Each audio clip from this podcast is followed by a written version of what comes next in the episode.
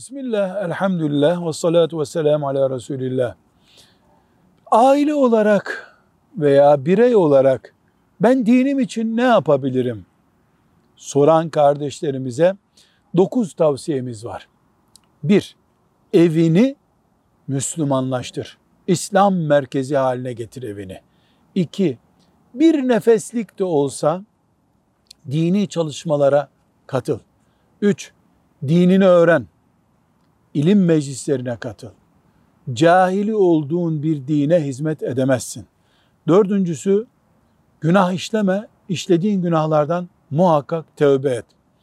Beşincisi, sözünde dur ve yaptığın işte ihlaslı ol. Altıncısı, ahlakı güzel bir Müslüman ol. İnsanlar senin ahlakını imrensinler. Yedincisi, iyi arkadaş seç.